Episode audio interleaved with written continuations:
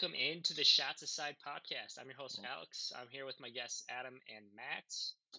We have 4 more weeks left in the regular season. We're going to get into talking about some of our top Rookie of the Year candidates and Defensive Player of the Year candidates.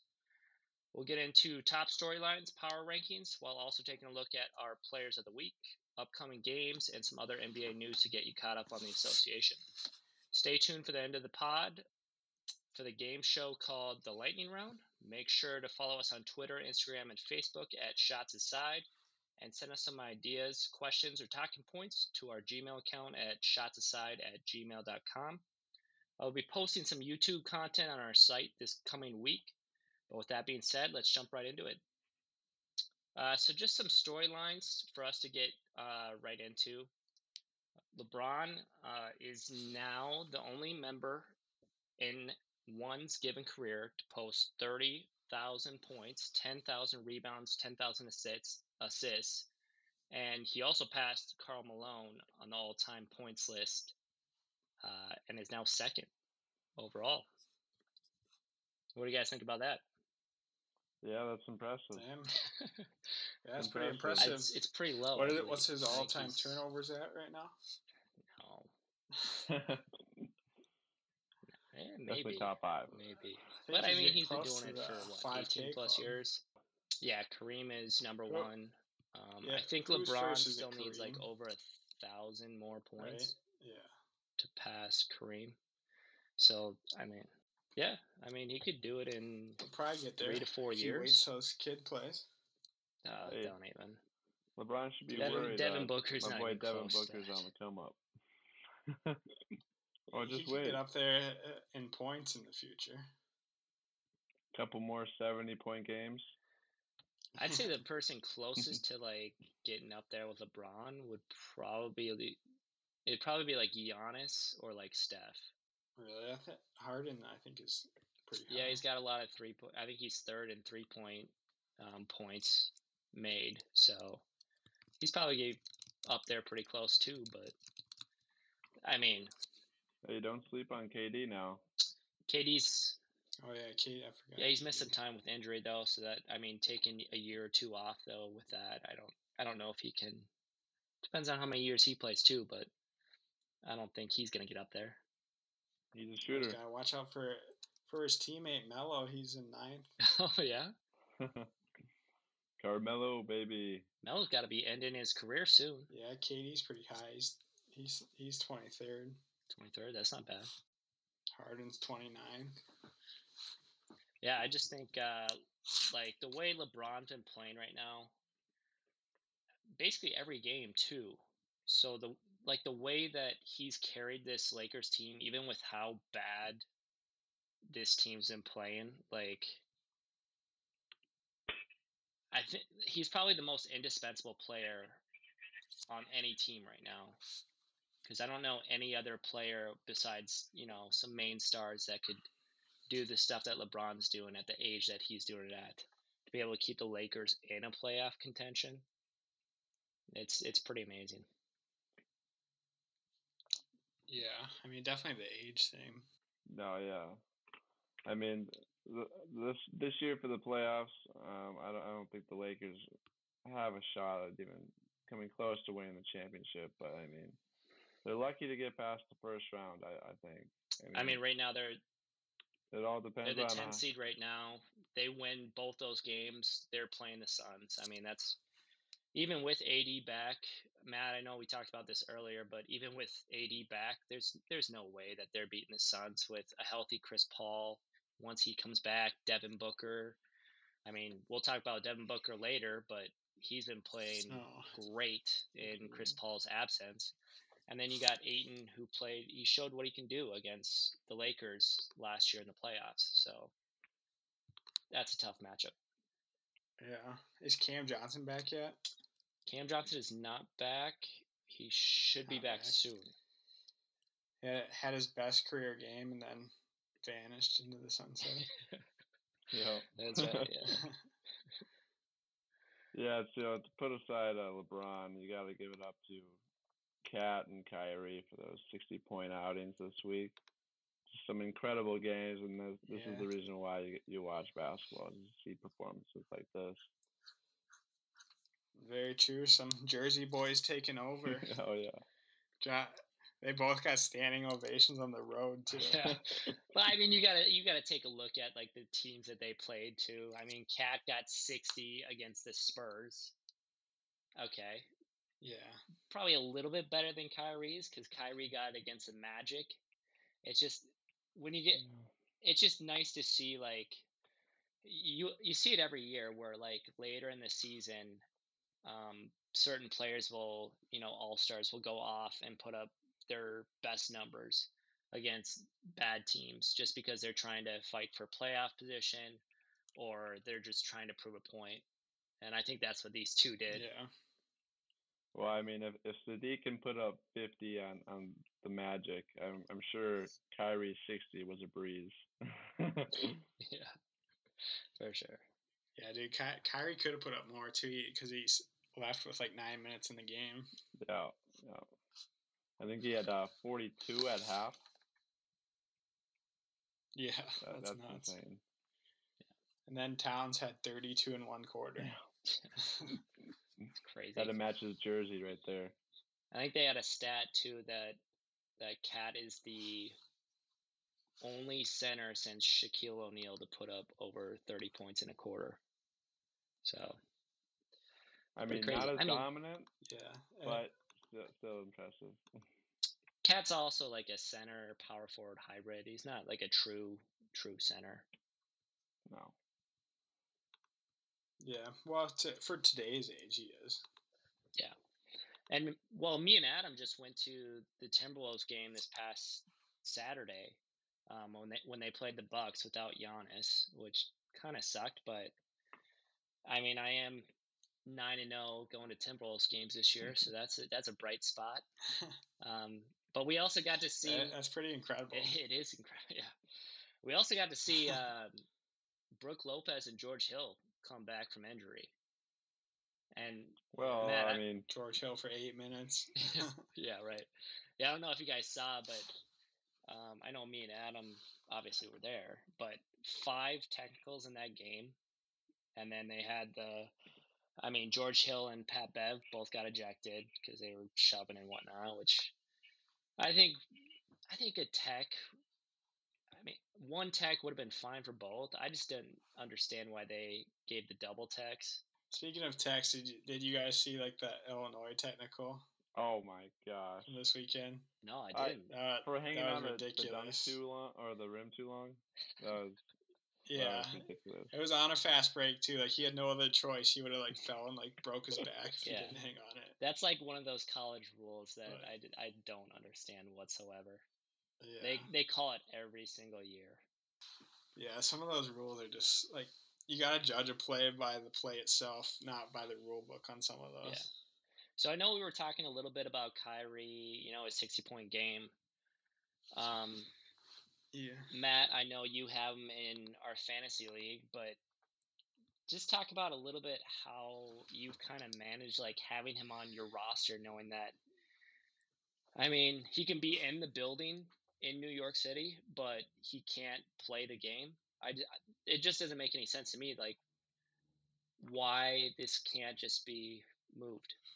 That honestly is pretty ridiculous. Like, I mean, I would understand it way more if they, like, just wouldn't let him there at all versus having him be able to be on the sidelines with no mask or anything. Like, I don't really care either way. I think they should just pick one or the other versus having it such, like, a sketchy rule like that, because it doesn't, you don't think it's, like, safety if, like, you can be right on the sidelines, like, breathing on everybody. Like, as far as fantasy, I just pretty much assume that he's not playing all home games, and then look to the waiver wire to add some studs like Dorian Finney-Smith or Keldon Johnson at times. Yeah, they've been clutch for me. Yeah, but that's just I would not want to have that get downgrade from player to player. No, but definitely, though, when Kyrie plays, though, he's irreplaceable in the lineup. You can just tell the difference between the Nets, like, when he's there and not. 100%, yeah, I mean, right now they're selected to play the Bucks if they win their play-in game, which would be a great matchup. I don't think the Bucks want to play them. I know Philly right now is resting Joel Embiid, they're resting James Harden, because I know for a fact they don't want anything to do with the 2 seed. They don't want to play Brooklyn. No, they absolutely don't want to play Brooklyn. But everyone else wants to see that. Even they got a close game going right now with Miami, but I think that would be like the least matchup they'd want in the first round, just because of the hype that the series would get. Yeah, I just hope that I really want the mayor of New York City just to make it clear what he's gonna do. Is he gonna lift the mandate? Is he gonna let Kyrie play? It's still up and down, and it probably doesn't help that Kyrie and KD and the media keep coming out saying this is ridiculous, kind of bashing the mayor. That's not gonna help, obviously. But I feel it'd be better if they just didn't say anything about it. I know it's getting close to playoff time, so it's kind of harder for them to just be quiet about it. But I feel it'd benefit them more if they just didn't say a word and just let the mayor do it on himself. Because if you're contradicting what he's doing and questioning his, wave of thought, he's not going to side with you. He's not going to do it just because of an NBA player. Yeah, exactly. I think kind of what, I don't know if you guys saw what Andre Drummond said, how they kind of just have to play with a pickup mindset of whoever's there has to just play. And I think that's kind of how they have to look at it. KD, in my opinion, is still the best player on the planet right now. So I think anytime he's in the lineup, you have a shot to win. So take Kyrie for the games he can play and just do what you can. With the Nets, you got KD and Kyrie probably in the fourth quarter with under 2 minutes left to play. Those two are probably top 10, if not top 5, out of the players that I would want to take a shot in the last second to win a game for me. And of course, Andre Iguodala. Yeah. Maybe not anymore though. Only in the playoffs. Yeah, I think it'll be more interesting to see what happens with Ben Simmons, because I think he's a bigger piece if they are going to win the title. And I know they just came out with an injury report today saying that I want to say it's some collarbone injury or something. So he's still, it's still up in the air, still undefined as to when he's going to come back. So if they can't get Ben Simmons back, even for playoffs.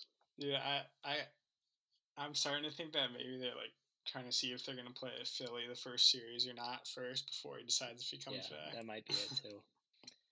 So since we were just talking about Andre Iguodala a little bit, his co-partner who should have won in the MVP of the finals that year, Steph Curry, is out 2 weeks with, I believe, a foot injury.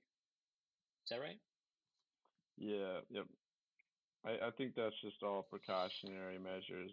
They don't want anything bad to happen before playoffs. So, I think that's smart for Golden State. You don't want to risk anything. You have a great seed right now. Your team's playing good. This gives your backups to get more experience in before the playoffs. Yeah, what did you guys think of the play that he got injured on? I thought I know Kerr was mad about it just because it was Curry, but I think it was just going for a loose ball. It happened. It was Marcus Smart, right? I didn't think it was dirty.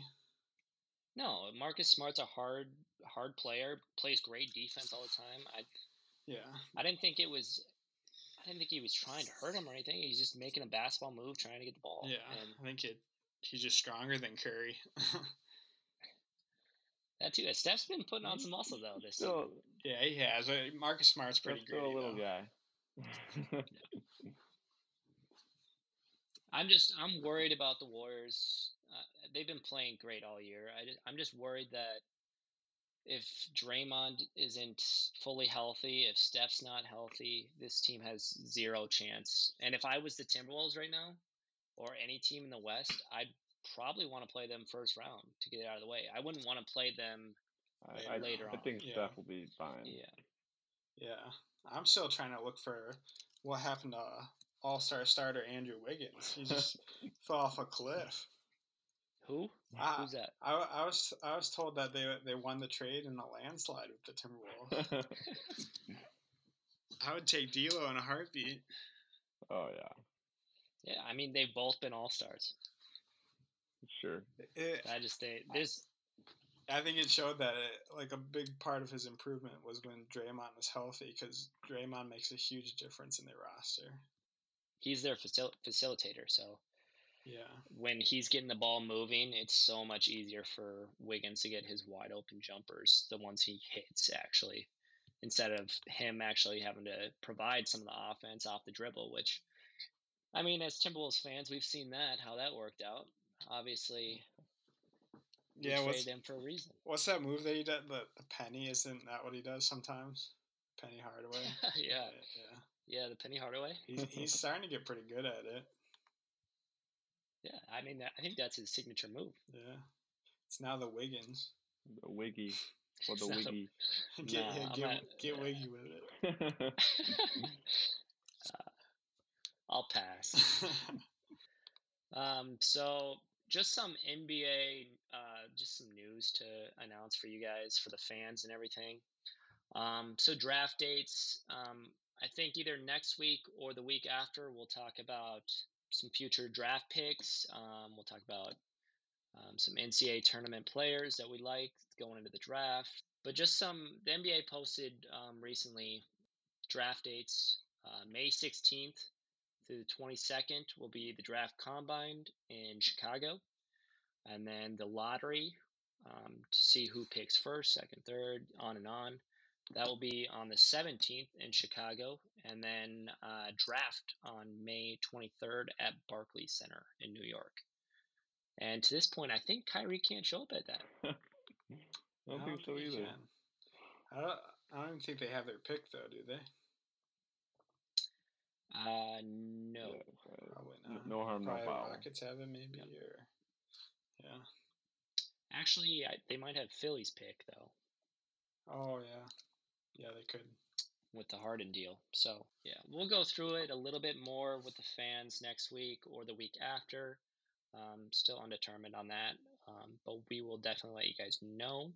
Just a random stat that I ended up figuring out. So Cat and Trae Young and Steph are the first trio in NBA history to record 45 points in any three games in a season. So that's pretty impressive. Wow. Those is. Three. Yeah. I didn't think Trae Young would be in there. I haven't seen a lot of. I know he's had some monster games, but Atlanta has just looked. That's all this year. This entire year. Yep, all this year. Yeah, Trae. He had some big games early on. Well, I mean, I had Trae Young on my fantasy team this year, and he's been doing very well this year. I mean, he's had some injuries there and there for some setbacks, but I mean, all in all, he's had a great season. I think it's not translated into team basketball. Yeah, he's got to have some help though. I mean, John Collins has been injured a little bit. Clint Capella's been doing what Clint Capella does, which is rebound the ball and get alley oops. That's about it out of him. Yeah, Collins out again. Yeah. Speaking of injuries, it looks like Patrick Williams is back tonight. That's right. He's come back from a broken hand, right? Or was it a wrist? Yeah, broken hand. Yeah. Something like that. Yeah. Something like that. He'll help add some defense to that Bulls team that is thirsty for some defense. Yeah, they won't have to play. Who is it? Green. Yeah. Anymore. Green. He's still starting today, but. Yeah, well, I think they have 25-minute restriction on Patrick Williams, so we'll get a little teaser of how he looks, and hopefully, it gives him about what, 4 weeks to get ready for the playoffs. Yeah. Hopefully he can ramp it up by then. That'll be a great ad for the Bulls team going forward. I think that their biggest need, though, is getting Lonzo back. Yeah, yep. That'll be key for them going forward. And they'll have a bunch of depth because Caruso can go off the bench. And you got Ayo. Yeah. Ayo. They have options. It just Ayo.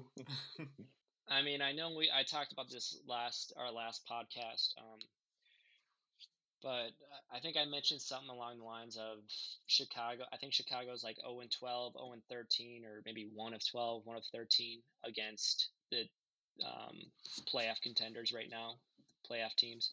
So I just worry about, like, when they get into playoffs, what team are we going to see? Are we going to see a team that struggles on the offensive end and then can't defend like they've shown against some of these teams? Or are we going to see DeMar DeRozan hitting clutch shots, Zach LaVine playing out of his mind type of team? It all comes down to when Lonzo can come back and if he can come back and produce like he was in the regular season.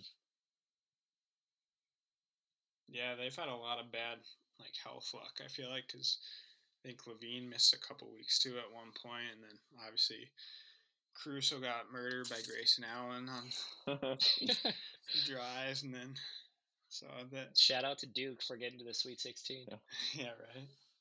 Paolo. Yeah, I think the biggest one, though, is Lonzo. It's a lot to ask from Io to take over the point guard reins. They need a point guard like Lonzo to bring that defensive effort and then also be able to dish off to people like Zach LaVine or Vucevic, who's been struggling from beyond the arc. Just adds a little bit more versatility to their team. Yeah, Vucevic struggles on defense too. That'll be something to watch in the playoffs. I don't know how he's going to go up against Embiid in a series if they have to play each other. They do have Tristan Thompson, though. Oh, boy. NBA champion, Tristan Thompson? Yeah, NBA champion. So moving on, guys, I just want to talk about some of our top Rookie of the Year candidates and also Defensive Player of the Year candidates. Let's start off with just Rookie of the Year candidates. Who do you think is the leading Rookie of the Year for you guys? And then also maybe somebody in this top six that maybe you think deserves more credit or whatever you guys think. So I just went on NBA.com, found out top five. I added another player at the end. So Evan Mobley is their number one with almost 15 a game. 7.9 rebounds a game. At two, you got Cade Cunningham, about 15 points, 5 rebounds, 5 assists. 3, you got Scotty Barnes with 14.5 points and 7.9 rebounds. 4, you got Franz Wagner. 5, you got Josh Giddey. And then I added Jalen Green at the end just because I like what Jalen Green's been doing recently. So Adam, who is your top Rookie of the Year candidate so far? So if the season ended right now, I would have to give it to Scotty Barnes. Scotty Barnes has been looking like an absolute Rookie of the Year from start to finish, honestly. Obviously, you're going to have those games where they're not going to be as, statistically proven, but I think out of all the rookies, Scotty Barnes has been lighting it up this whole season, and being on Toronto is only helping him. And I'd say that the person who's on the up would be Jalen Green. Jalen Green has been doing amazing after All-Star break. Yeah, I would have to say mine as of right now would probably, pretty much the whole season basically. I would probably have to go with Mobley, just because the way that he's turned this Cleveland Cavaliers team around, just with his shot blocking ability, and then he's also can score the ball too. He's just been an incredible addition for them throughout the entire year, and especially lately, seeing him play without Jared Allen too. He's really stepped his game up. And then I'd say as somebody up and coming, even though he's hurt right now, my boy Josh Giddey is on the fantasy squad. Just a triple-double waiting to happen.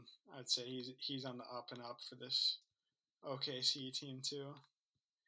Once they plug in Chet alongside him next year, the squad's going to be looking pretty nice. Right now, I'd probably have to say my leader in the Rookie of the Year candidate would probably be Cade Cunningham of the Detroit Pistons. I just think without Cade, this team would probably be – I don't even know if they'd win a single game. I know Cade started off a little bit slow. What about Sadiq Bey? I think it took him about a month. He not just dropped 51? Well, yeah. He did drop – he dropped 51. I don't think he's as consistent, though, as Cade has been. Cade's been balling out lately. After the first month. Yeah. Right. He missed about the first month of the regular season with an injury. Started off really slow, but I think by that third month, he really came into his own. And I mean, if you just look right at his numbers, he's 15, 5, and 5. That's, for a rookie, probably the best numbers in the group. Other than Cade, I'd have to agree with Adam, though. Scotty Barnes He's on my fantasy basketball team. He's been killing it lately, especially against the Lakers. I know they lost against the Lakers on Sunday? Saturday? I don't hate on Mobley. Blocks not count for anything. Player. And he's – no, they do. I agree. I just I know. I just like those two better. Good. And I know Mobley's been playing crazy without Jared Allen, too. Barnes is actually – he's really surprised me a lot. Coming into the year, I thought Evan Mobley and Cade were going to be good. But Barnes, I didn't think he'd be this good scoring. Right. Oh, yeah. I mean, when they had the draft, and I saw Toronto pick him at 3 – I was a little shocked. I was like, that was a little too high for Scotty Barnes, but I mean, he's proven himself and more this whole season, and I've been shocked. Yeah, I originally said they should pick Suggs.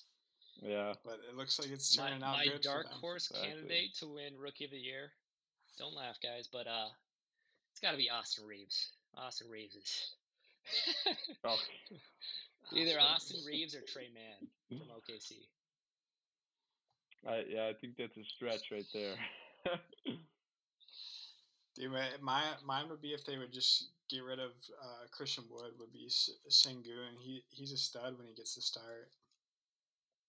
Yeah, I mean, if they get the number 1 pick, if they get Chet or something, I could see them easily moving on from Christian Wood. Yeah, they could start if they get a tall center. They could start Sengun at the 4. Yeah, it's also not the way. Besides Clint Capella, the Rockets and maybe Hakeem or whatever, Rockets lately haven't had a lot of good centers to kind of protect the paint. They've been pushing everything in transition and whatnot. So if they can get some good, like a good rebounder like Chet, I know he's the thin frame, whatever you want to say about him. He rebounds the ball. He gets you block shots. He does a lot of the things that Christian Wood doesn't. No, yeah. I think we're seeing that Kevin Porter is being boosted up by his 50-point game, and he's a little fake. You hating on Kevin Porter Jr.? I am a little bit, because he hasn't really been living up to the hype this year. It seems like he's been taken away from Jalen Green's development a little bit too. He's not that great of a passer. I agree. It's definitely hurting. I think Green. He's just like Josh Giddey. He's up and down. He'll give you good games. He'll give you bad games. Didn't Josh Giddey have like 15 rebounds in one game? Yeah, I think so. Most by a rookie in like 20 years or something like that. Who else is going to rebound the ball for them? Roby. They got Baisley. How tall is Roby? Was Roby like 6'8"? They got Poku, who's paper 6'8", but he's tall. Oh, yeah. But don't even start with that. Dude, I actually am optimistic about the Thunder in the future, though, because young Shai has been looking ridiculously good like without much talent around him. They got about 2 million draft picks too, so you pair him up with Chet, and that's a good team right there. Dude, Chet would be nice, or even if they want to wait on a center, that Victor Wembanyama from the year after from France, he's a stud too. He's 7'2". You also got Jalen Green from Memphis. What about Cockburn from Illinois? Dude, he's not going to be an NBA player. I think he'd be a solid second-round pick to kind of get something big in there. Maybe like a fill-in center, but he's not on like Chet's level and like Jalen Duren. No, he's not. Because he's only like I'm just throwing other options out there. Yeah. No, he's not too bad. Well, speaking of prospects, like, did you guys watch the Memphis game? Oh yeah. At all, like. What do we think about Imani Bates? Oh, yeah. His stock's kind of plummeted. It's not looking good. He used to be like considered like a number one pick, but like now he's like, I don't know what to think. He's been injured, but I think you're throwing too much into just his last game was, I'm not gonna lie, it was terrible. Yeah. But he did just get back from injury. Yeah. I think he's a great prospect, and he didn't play a lot of minutes either. He played like maybe 20 minutes. Yeah, probably 20 minutes. And I mean, he had a couple moves in that game where I was like, "That's an NBA fadeaway." Move. Yeah, the fadeaway. Yeah, that was an NBA move. Yeah, it'll take him a little time. I think he's kind of. I would compare him to like that. Not exactly like him, but like kind of like that Michael Porter Jr. mold. Oh yeah, I can see that. Where he's injury prone a little bit. I wouldn't say Armani not like Porter though. Porter's so injury prone. No, but he still had that where Michael Porter kind of went through this his year at where he go to Vanderbilt. No, Mizzou. That's all. Yeah, Mizzou. Good old Mizzou. Went through injuries, came back at the end, and then has dealt with it since. And yeah. I think Armani, he came back, you know, he's playing right now. Yeah, and he was technically supposed to be in high school this year too, so. Right.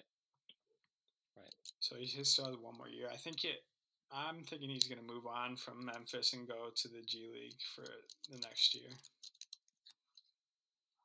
Seems like that would be the best for him. So let's jump right into Defensive Player of the Year candidates. Who you guys think will be the leading Defensive Player of the Year favorite? And then, again, just like Rookie of the Year, somebody who's not getting their credit that they deserve. I just want to do a quick note for the fans. We're going to talk a little bit of defensive win shares. In case you don't know what it is, it's a calculation of the player's marginal defensive value or their quantifiable amount that the team's defense ability increases while the player is on the court. As for the denominator, it's simply the marginal points per win. So it's marginal defense divided by marginal points per win.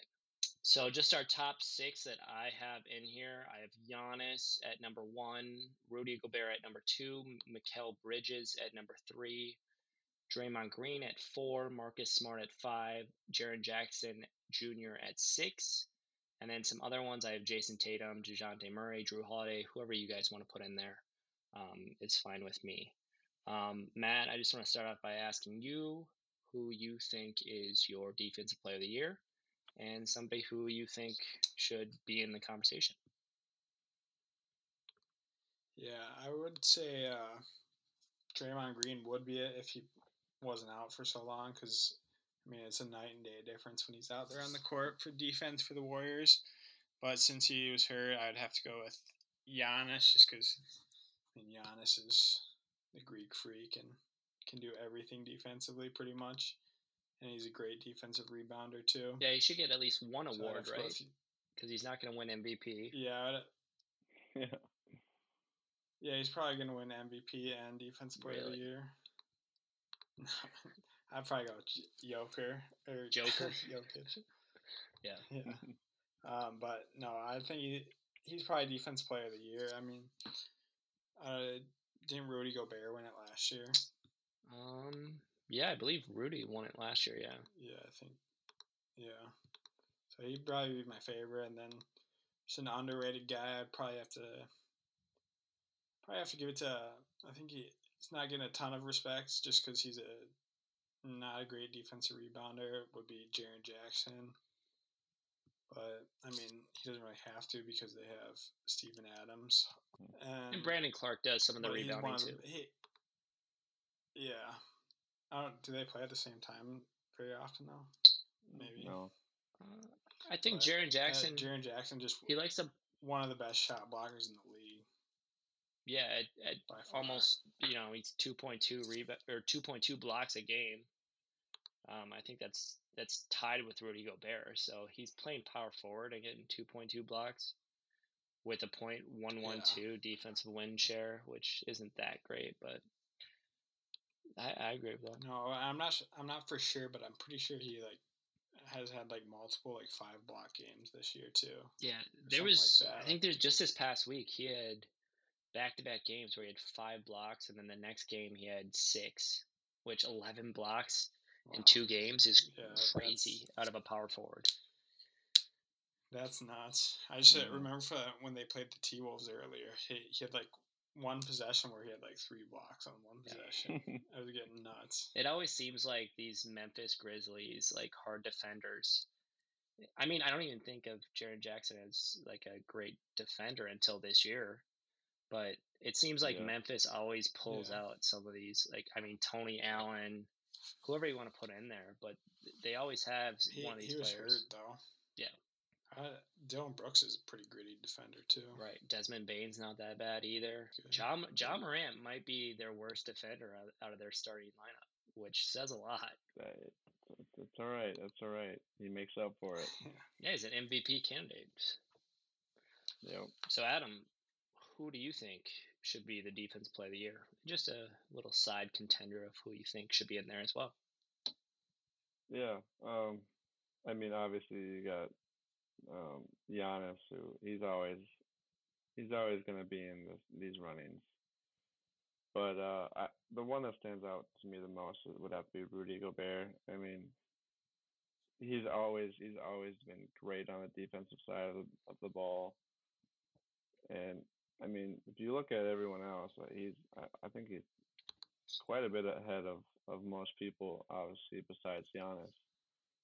And I'd say my dark horse would have to be someone who doesn't get a lot of as much respect as he should on the defensive ball would have to be Mr.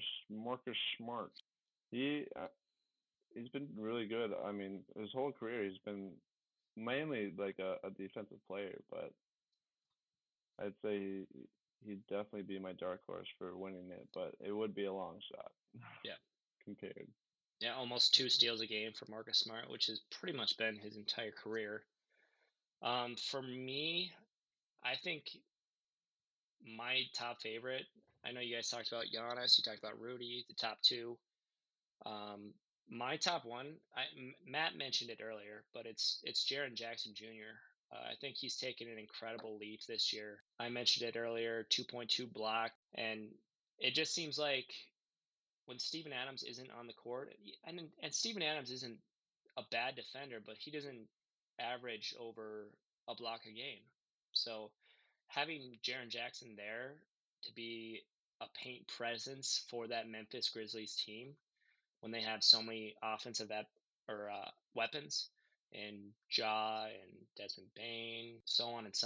I think he's just been a great – he really took on that role when Ja went down for I think about a month, and you saw Memphis go on this crazy streak of winning it was 11 of their next 14 games they won without Ja Morant, which is crazy to think that – I mean, if you took LeBron James out of the Lakers, you would think they'd lose every game, which they probably would.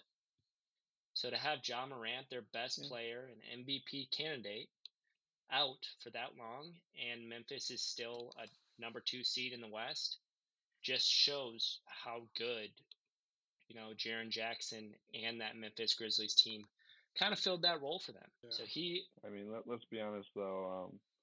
Memphis has put together a great team. I mean, compared to seasons before, this team is outstanding, and I don't think you can compare them too much to the Lakers. I mean, the Lakers have the three-headed monster, and that's about it. Yeah, but I'm not comparing the two. Memphis has all those great role players. Yeah, yeah. They're my dark horse, though. Right. My dark horse, though, is, I mean, I love DeJounte Murray, 2 steals a game, 7.2 rebounds out of a point guard, which is incredible. But I think my dark horse, I know he won't win the award, but he needs to get more consideration in the MVP candidacy. He needs to get more knowledge and respect when it comes to Defense Player of the Year, and that's Jason Tatum. I looked this up.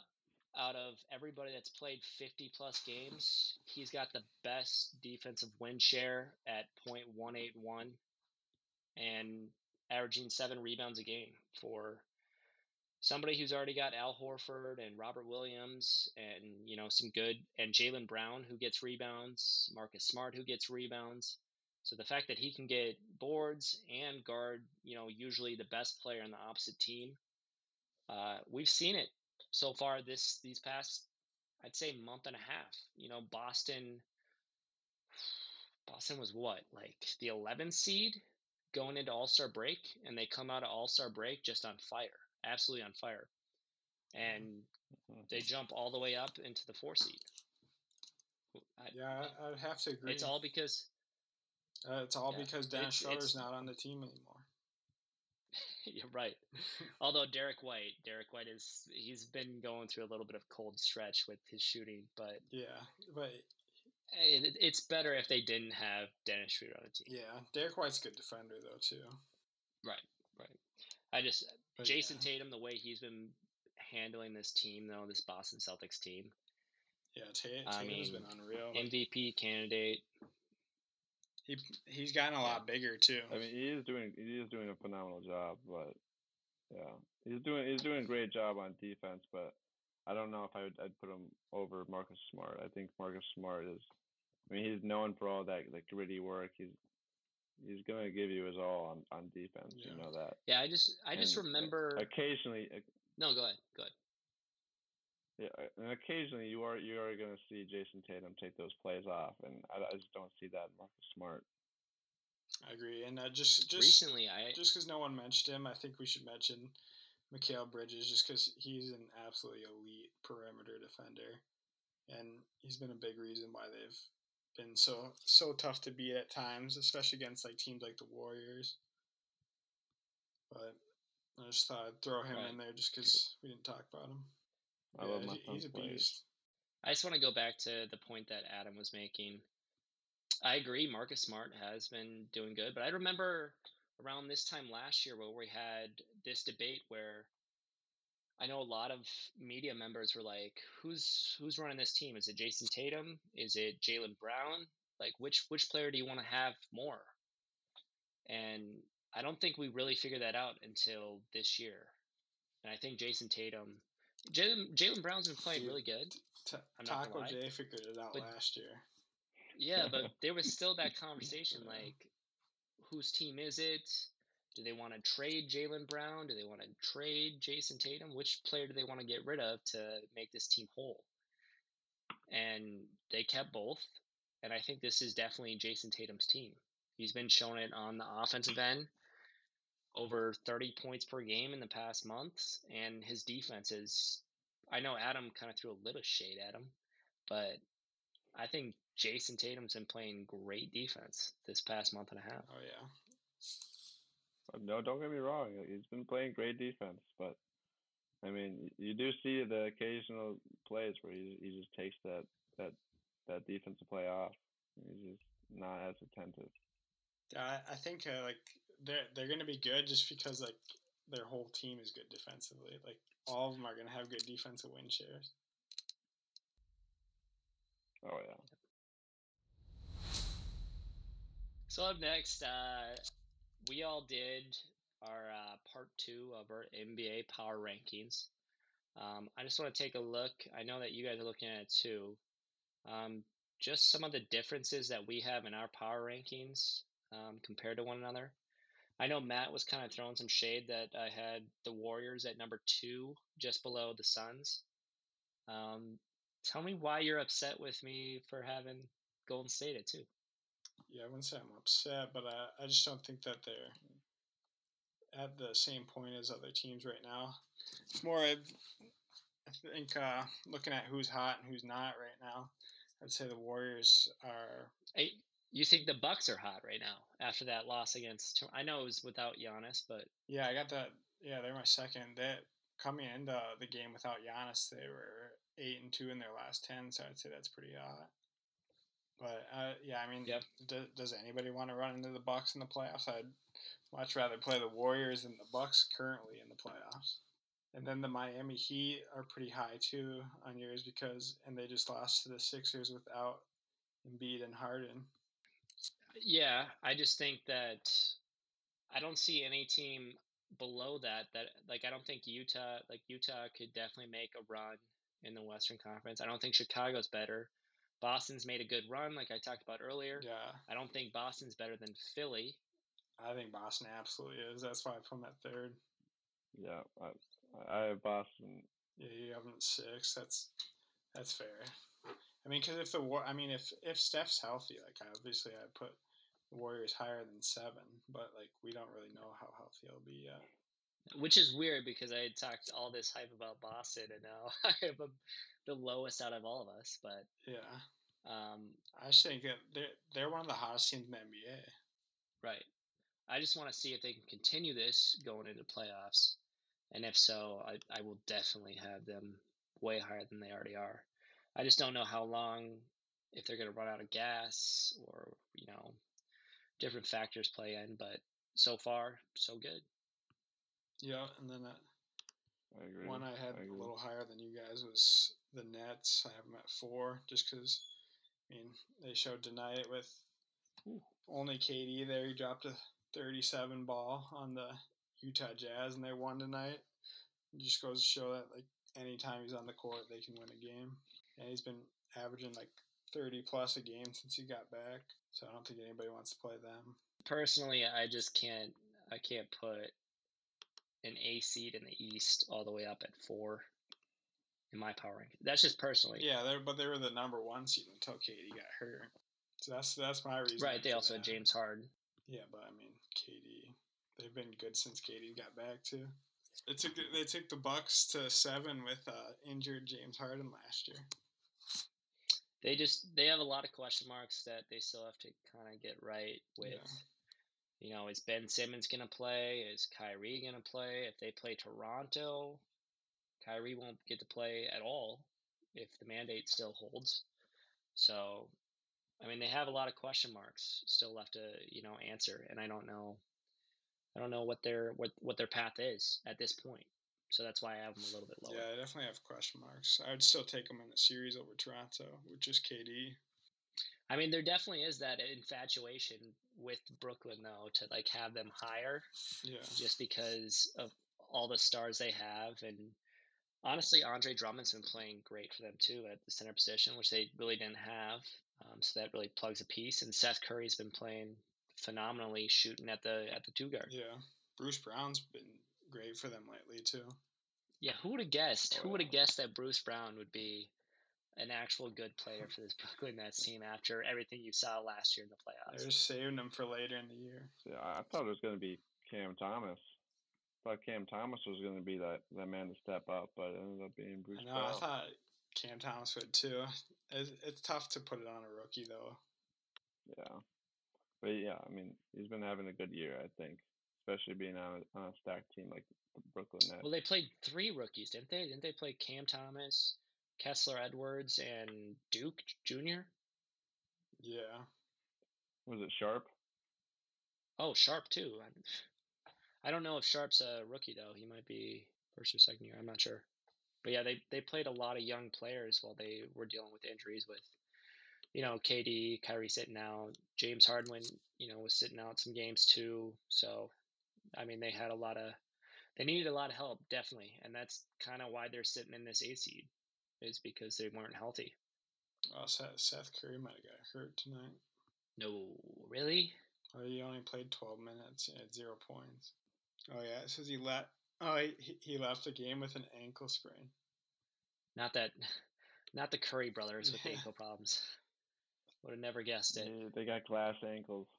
God.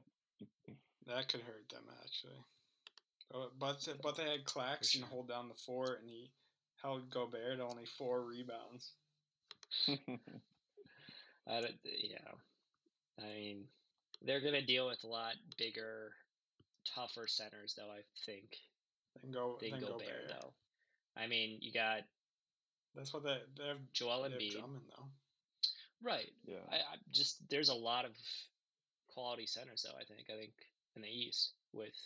And there is in the West, too, but with Drummond, you got Adebayo with the Heat, Robert Williams and Al Horford, tandem in Boston, Clint Capella with Atlanta. You got Miles Plumlee. And you can throw out Giannis. I mean, he plays that center position.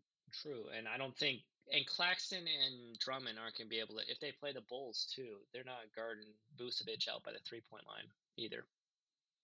Drummond's pretty mobile. He's just getting foul trouble. That's the problem. If he gets in foul trouble. James Johnson, though. KD can guard 1 through 5 too. More of a power forward. Yeah. No, if KD has to, yeah, I think if they put that on, he showed it against Embiid a little bit, but yeah, I mean he can play the 5 too. Yeah, I think the biggest thing for them would if Simmons plays like a small ball lineup with KD and like.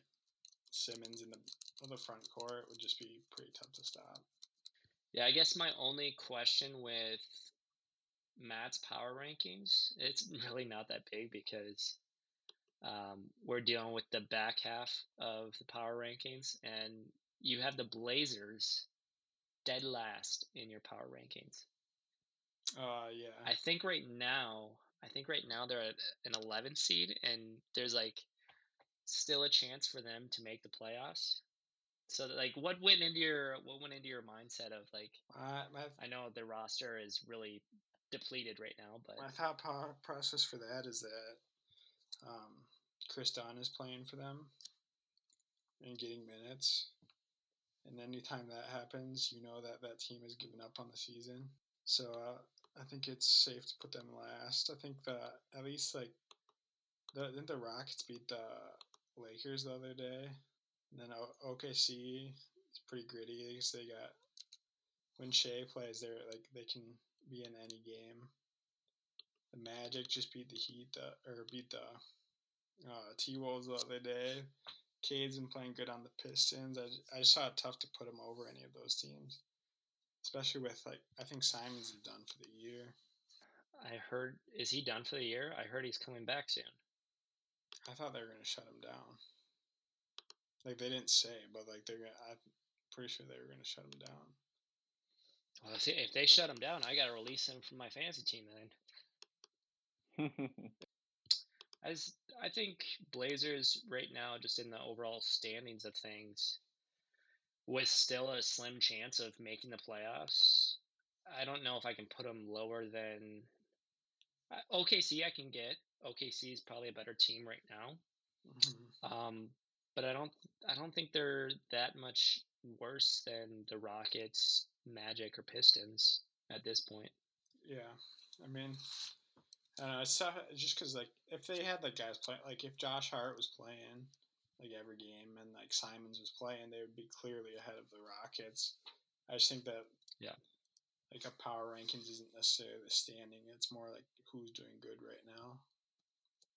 No, that's a very good point. I mean, right now, the way their roster is assembled right now, they don't have – I mean, you could ask any NBA fan right now, like, who's their starting 5?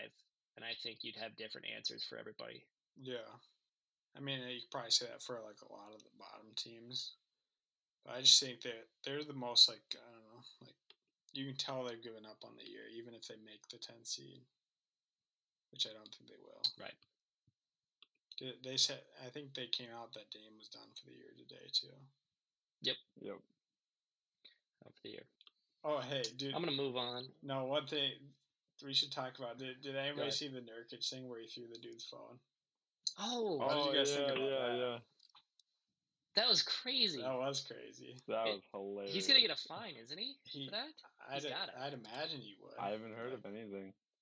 I think it's perfectly fine for fans to chirp players as long as it's you're not attacking their family.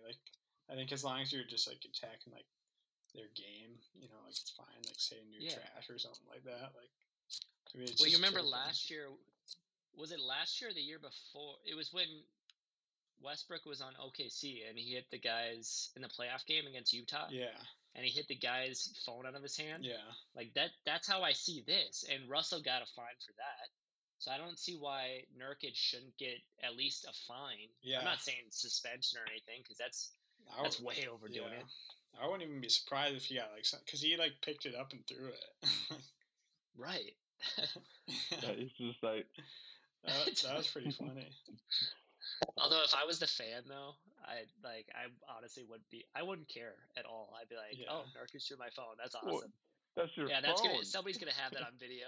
Yeah, I mean, I definitely wouldn't do anything to Nurkic because he's a foot taller than I am, at least. I don't think he can. Footer? No. Yeah. Did you just see him looking up at him? He's like, yeah. The dude was a rail too. He would have got smoked. Yeah. That was just funny though. You don't see that very often. Yeah, especially from Nurkic, who hasn't played in the past 2 months. Usually it comes from somebody who played during the game that might have had a bad game or somebody said something bad to him. I honestly don't know what this fan would have even said to him besides we should have traded you or something along the lines of that. Yeah.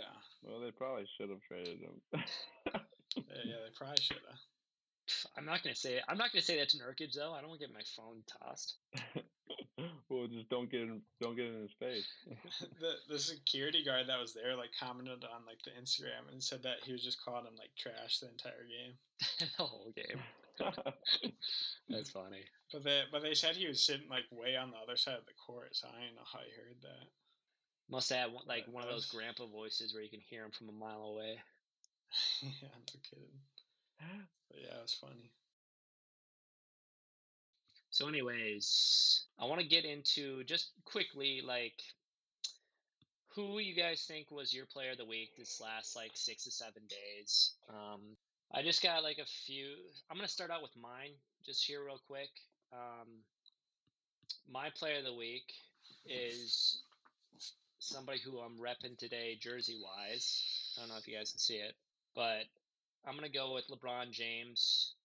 Why are you holding a trash can up? Good one, Matt. Good one. So in 4 games for LeBron, played the most out of anybody this week. Went, shot pretty well.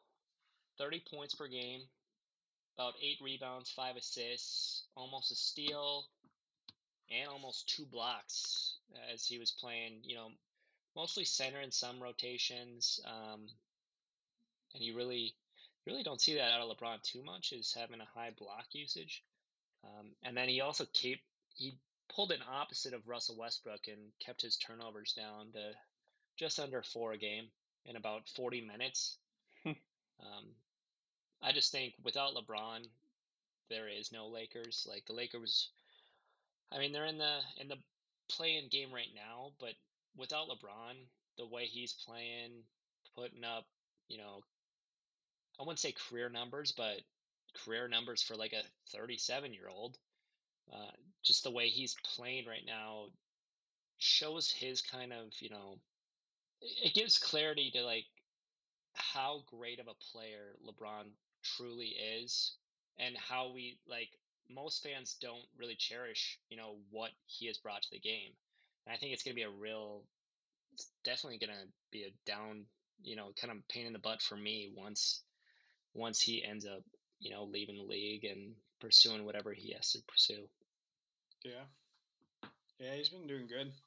the thing about LeBron that's always been fun is that, like, he's such a, like, great player that it's fun to, like, root against him too, because he, like, wins a ton. So, like, you get a chance, like, not every player can do that, like, where, like, they're in, like, the playoff pictures, like, so deep in it every year. Like, a lot of people don't have that type of, like, I don't know, like, charisma to, like, take their team that far.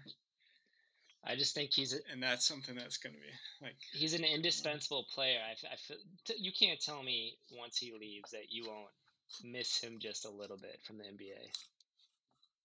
No, that's what I'm saying. Is like he just created rivalries, you know, like, just like, yeah, because he's so good. Like, he wouldn't have as many haters as he does if he wasn't as good as he was. Right. Oh, should I move on to my player? Or? Yeah, Matt, go ahead with your player of the week. My player of the week, who, I mean, I'd probably put him all time above LeBron, but that's just me. Karl Anthony Towns, who dropped a 60 ball on Pop Spurs team. They might not be the Tim Duncan Spurs, but this is a hell of a Spurs team with DeJounte Murray leading the way. Really? And don't forget Keldon Johnson. Yeah, because they're totally going to be a playoff team this year. But anyways, Towns averaged 38 points this week, 12 boards, 3 assists, a steal, and 5 turnovers, which isn't great. But, I mean, if you're dropping a 60 ball, you can get over the turnovers.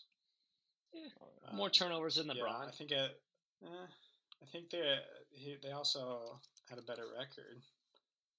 Yeah, that's what matters the most. No, Timberwolves have a better team. I think that they're 9-1. Yes, in the last 10 games, and they have a better player too. So I think this T-Wolves team is poised to make some noise in the playoffs this year. Oh, please.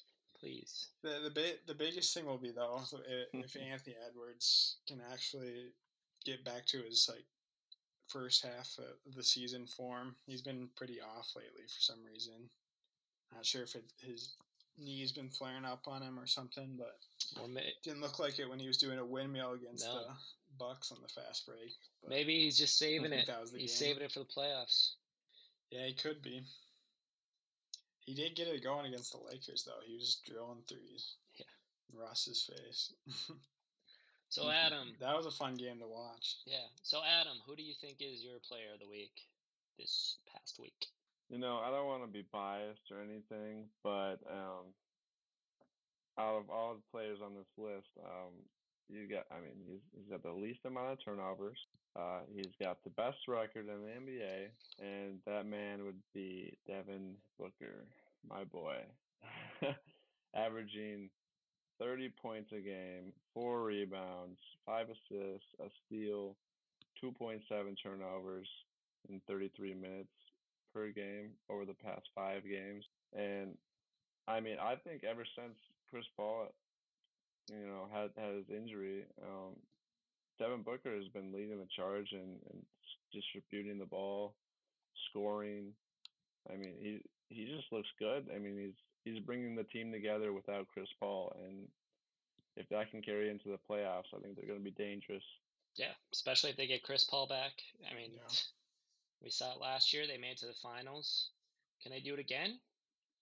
We'll see. I believe so. We shall see. I believe so. Definitely an easier West than it has been in years. So I just want to go over, you know, some of the other players of the week that maybe we didn't mention.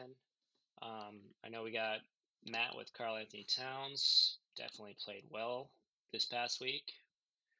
I got LeBron. Adam's got Devin Booker. So those are our top 3. Some other players that played really well. Donovan Mitchell really has kind of revamped this Utah Jazz team after they were kind of looking like they were falling apart a little bit.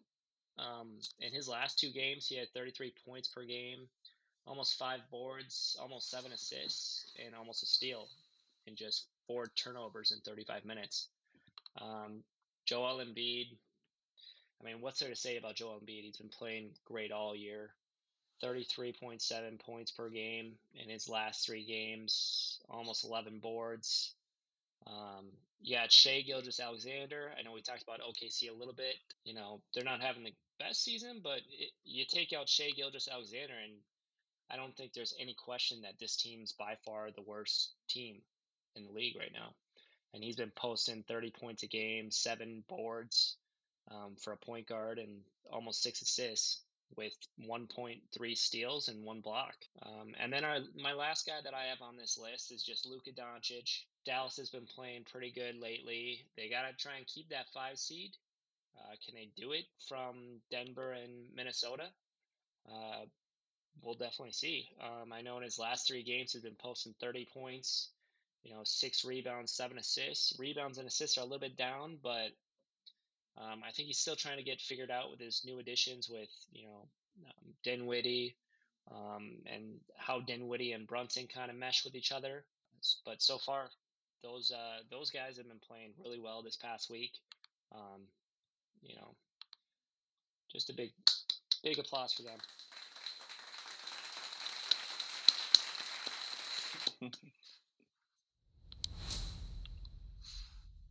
So yeah, moving on.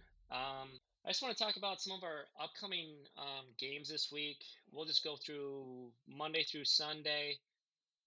Just some of the games that we kind of want to highlight each day. I want to start out with Matt. Is there a game on Monday/Tuesday that you are dying to see? The T-Wolves Dallas one's a huge one. They're playing right now. T-Wolves are down by 11 now. That's definitely a huge one for playoff seeding. Yep. And going into Tuesday, I would say big one would probably be the Hawks going to the Knicks. Even though it's not like two super great teams this year, it's still after what Trae did to them in the playoffs last year, I think it'd be a fun game to watch. And it's in New York, so that's what I'd go with. What about you guys? No, I agree. You get to see the transformation from last year, how Atlanta beat New York, and then you get to see it on TNT at 6:30 on Tuesday, kind of, what's been transpired this year and how those two teams will kind of react. I think Trae's going to have a phenomenal game against the New York Knicks, just like he always has. But, yeah, and then Julius Randle will have a terrible game. Yeah. Just another game on Tuesday that I'm kind of looking forward to on NBA League Pass at 7 o'clock is the Chicago Bulls against Milwaukee Bucks. I really want to see how Chicago does against, a team that they'll have to get through if they want to get to what they're searching for, which is to play in the finals. I haven't seen it at all this year with Chicago when it comes to some of the great teams. If Giannis plays, which I hope he plays, that's definitely a game that I want to see have marked down on my list. Oh yeah, Moving forward, I only because I'll be attending this game on Wednesday. You got Phoenix versus the Suns. And I think that'll Phoenix versus the Suns? Suns at the Timberwolves. Yeah, game. Suns at the Timberwolves. I'm excited to see that game in person. I'm hoping to see Devin Booker light it up, but I also want to see the Timberwolves hopefully pull out a W. If they can beat the Suns, I think that's it's going to be a big morale booster for them going forward. Yeah, I agree. That's a big game for the T-Wolves. Yeah, me and Adam will both be at that game on Wednesday. We'll also be. Yeah, it should be fun. We'll also be at the game on Friday hopefully they don't. Hopefully the Wolves don't lose to Dallas tonight, but they'll play Dallas in Minnesota on Friday as well. And that'll be on NBA League Pass at 7 o'clock as well. So me and Adam have those 2 games coming up. I'm 9-0, so if we can get both those games, 11-0 would be pretty sweet rolling into playoffs. That would be very nice. Yeah, and if the Timberwolves want to make the playoffs too, I think a game on Thursday, if you want to check out, if you're a Timberwolves fan, or if you're a Nuggets or Suns fan, at 8 o'clock on NBA TV, you got the Suns at Denver, which I think will be a good matchup. You kind of get to see, that Ayton versus Jokic matchup. I don't think anybody can stop Jokic, who is, I mean, most of our MVP frontrunners. I think it'll be a good matchup, though, with those two. And then you got Devin Booker. Who's going to guard Devin Booker? Is it going to be Will Barton? Is it going to be a smaller guard? I don't know if you can find somebody to guard him. That's the truth right there. Who's going to guard Bones? Bones Highland? Ah, jeez. Cameron Payne, I guess. Yeah, put the pain on. Another big game on Thursday that's similar to the Wolves situation is the Cavs and Raptors have similar records for the 6th seed in the East, so that's a big game there. Right. And Cleveland's back to being healthy, got Karis LeVert back with Darius Garland, good 1-2 punch. I believe they still won't have Jared Allen back until the end of the year. So can Mobley hang in there and kind of manage that with maybe Kevin Love? I guess we'll find out. Yeah, I think Kevin Love's got to bring in his all-star caliber to end the season in order for the Cavs to make a strong playoff push. I would agree. And then just a couple weekend games for you guys to watch out for. You got on Saturday, you got Brooklyn Nets against Miami Heat at Miami. So you'll get to see Kyrie, KD versus, Bam Adebayo, Jimmy Buckets, Kyle Lowry, and that group. That game will be at 7 o'clock on NBA TV. So that's a game I'm really looking forward to. And at the same time, on Saturday, on NBA League Pass, you got the Milwaukee Bucks against Memphis Grizzlies. So you got two teams that are, really on fire lately that would definitely be a great watch for any casual fan out there. I agree. Those would be good games. Then going into Sunday, the Wolves take on the Celtics. That'll also be a good game if you're a Wolves fan. Yeah. Maybe. If they can beat Boston in at the Garden, too. Yeah, at the Garden. Minnesota's got some tough games ahead. If they want to be contenders, they got to beat these good teams. Yeah, I worry about the streak that they've been on.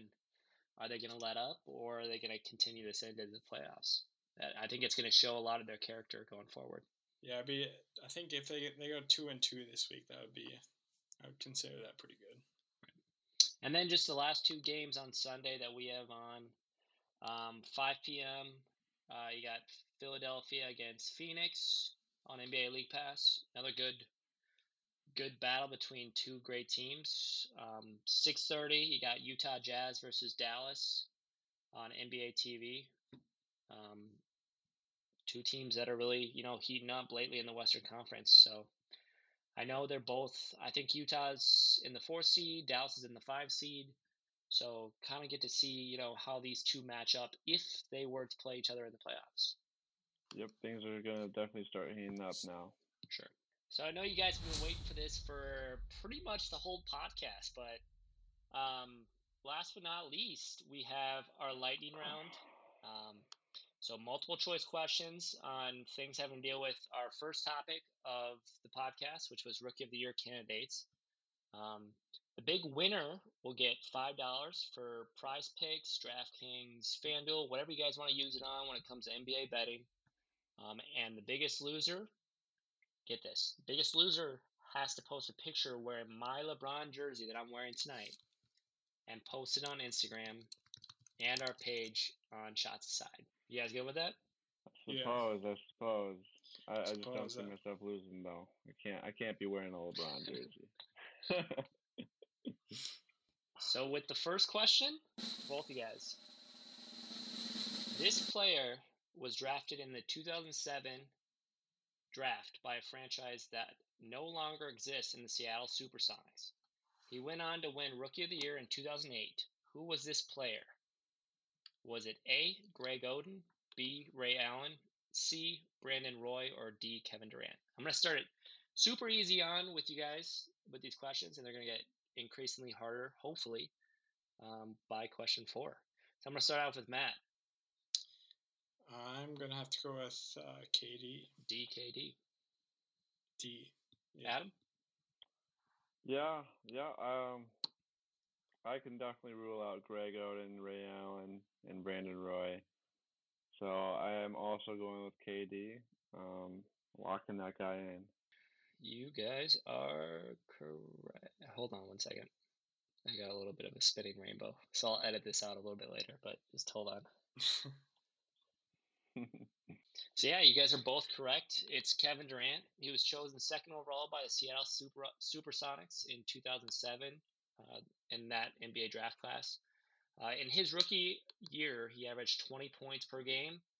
And at the age of 19, was the third teenager behind LeBron James and Carmelo Anthony to average more than 20 points per game. He beat out likes of Al Horford, Jamario Moon, and Thaddeus Young for the Rookie of the Year award. After his first year in the playing with the Supersonics, he moved to the Oklahoma City Thunder and became the Thunder's.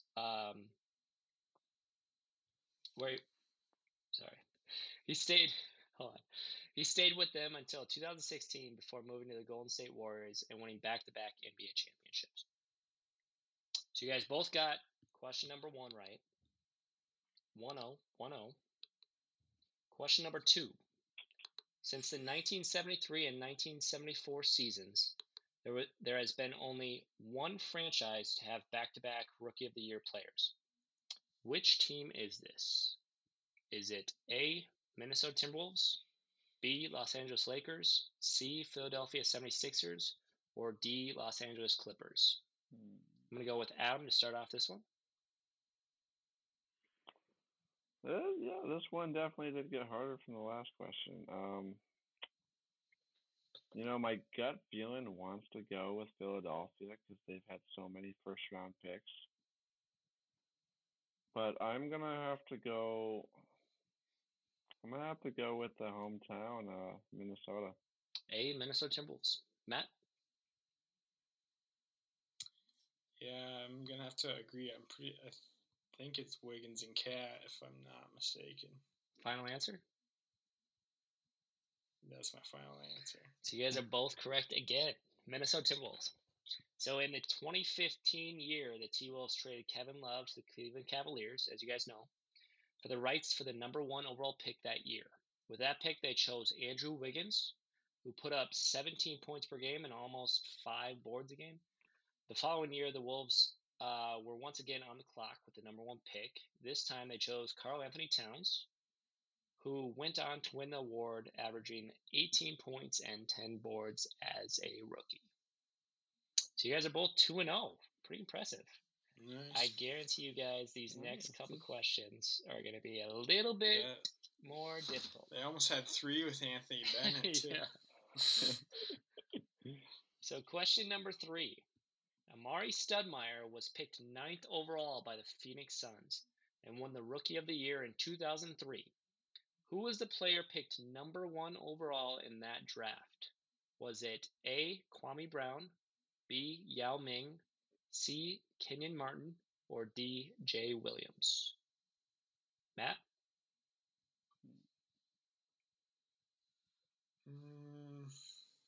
I'm going to have to go definitely a little harder. Probably go with, I'm pretty positive that Yao was the number 1 pick, so I'll go with Yao. Adam? I don't know if it was that year, but I know he was. So Matt's locking in B. Yao Ming. Adam? Yeah. I thought LeBron won it in 2003. That wasn't. He was drafted in 2003. He won the Rookie of the Year in 2004. The year after. Okay. Well, I can rule out Kenyon Martin and Jay Williams for sure. And if I'm not mistaken, I'm pretty sure Yao Ming was the first overall pick. Is that your?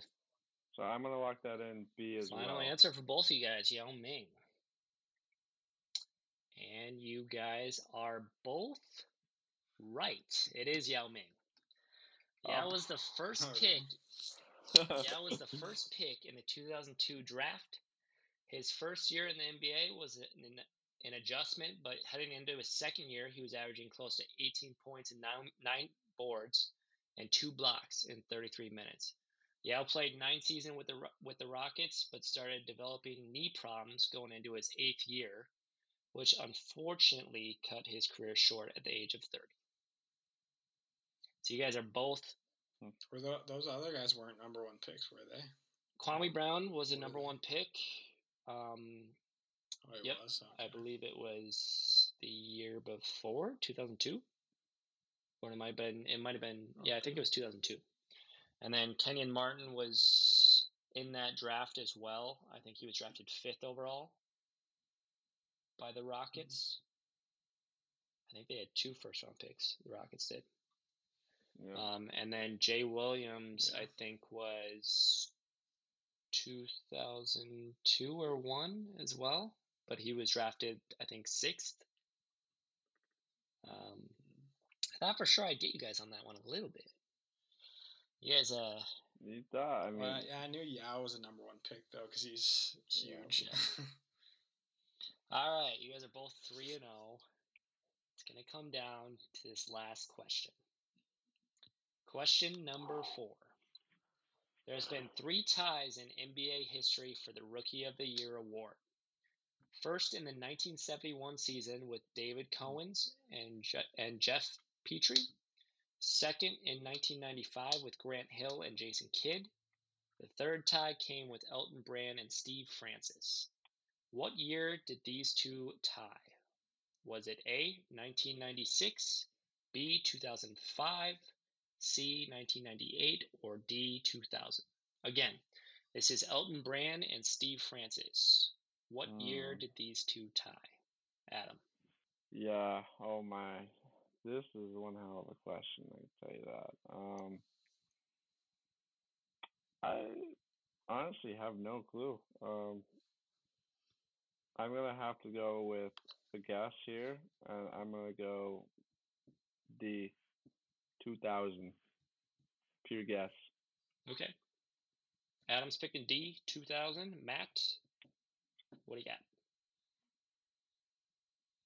I actually do know this one because they say it on 2K, and it is. I think it's D too. Wow. Because because one of the announcers is Grant Hill, and he talks about this. Yeah. Because it's on My Career. He says it. So it is. It D, is D 2000. I can't believe you had that question. Wow, that's crazy. I should have known that. Did you get that from 2K? I had no idea it was on 2K. No. Oh, you did? Oh, I thought maybe you got it from 2K. Crazy. I was like, I know this one. Yeah, so that's the funny stats for these 2 players this year. So Elton Brand had 20 points, 10 boards, and almost 2 blocks game for Chicago. And then Steve Francis had 18 points, 5 boards, and almost 7 assists. So, like, very close race between those 2 for Rookie of the Year. That's why they tied. I thought for sure I'd get you guys on that. I might have to. It was pure guess for me. You would have. That was crazy. That's on 2K. I'm going to have to do some little bonus questions then, since you guys both killed it. Damn. We're just going to. This time I'm not giving multiple choice because I really want to test you guys' knowledge. About the draft? Nope, just Rookie of the Year. So I'm going to go to all Rookie of the Year winners. We're going to go through some years. I think this one's kind of a tough one. Who won the Rookie of the Year in 2014? I'm going to start with Adam. Bonus question. 2014. Oh boy, this. You know, just because I know you and I know you pretty well, it's probably gonna have to be something with the Timberwolves. So I think it was either Andrew Wiggins or Chet, and I think Andrew Wiggins was drafted before. Adam, you know this was a question before Wiggins. With Andrew Wiggins and Towns, right? There's already one. Yeah. So which one are you going with then? I'm going with Andrew Wiggins. Matt, do you know who it was in 2014? This the one right after Towns, right? I can't tell you. I just 2014 Rookie of the Year winner. Well, if it's the one right after Towns, I know. Is it? You can't tell me that. You just have to answer it. 2014 Rookie of the Year. Okay. I'm gonna. It's probably one that I wouldn't know. It'd be probably maybe I don't know, like Michael Carter Williams. Is that your final answer? Didn't he average like a triple double his rookie year almost? I believe so. Yeah. That's my final answer. I think he averaged like 15, like 9 and 9 or something like that. Honestly, yeah, I have no idea that I thought for sure you'd go with Andrew Wiggins. It is Michael Carter Williams who won it in 2014. Adam, so we talked about. Yeah, I already talked about it. I was gonna say Brogdon, but I was like that had to have been a little bit. So 2015, later. It was Wiggins. 2016, it was Towns. That was in the previous question. Oh, I think that was in question. Was that question 2? Oh, okay. Yeah, question 2 that you guys answered. So you guys should have already knew it wasn't Towns or Wiggins. 27. Yeah, see, that's why I was asking if it was after Towns, because I was going to say Brogdon, but I was thinking that's too soon. Yeah, Brogdon was the year after in 2017. I thought for sure that you guys would have both missed Michael Carter-Williams in 2014 for you got me. He was on the Sixers, right? Yeah. I honestly totally forgot. You guys know him. He had a good rookie year and then fell off. You guys know who won it the year before Michael Carter-Williams in 2013? Was it Kyrie? Nope, that was 2012. Who was in between both those two? 2012. What was it, Dame Lillard? Hey, Adam. Good guess. Oh, Dame Dollar. Oh, really? 2013. All right. I know one of the weird ones in there is like Tyreek Evans, right? Or yep. Maybe. That's I think 12, right? 2012 was Kyrie. The year before that was former Oklahoma Sooner, Blake Griffin. And then the year Blake before Griffin. That was Tyreek Evans. Tyreek, yeah. He had a crazy rookie year. Yeah. Yeah, I thought he was going to be a star. Yeah, we all did. So, yeah, I just want to thank you guys. I mean, thank Adam and Matt for just joining the pod and giving you guys NBA takes and everything you guys contributed today.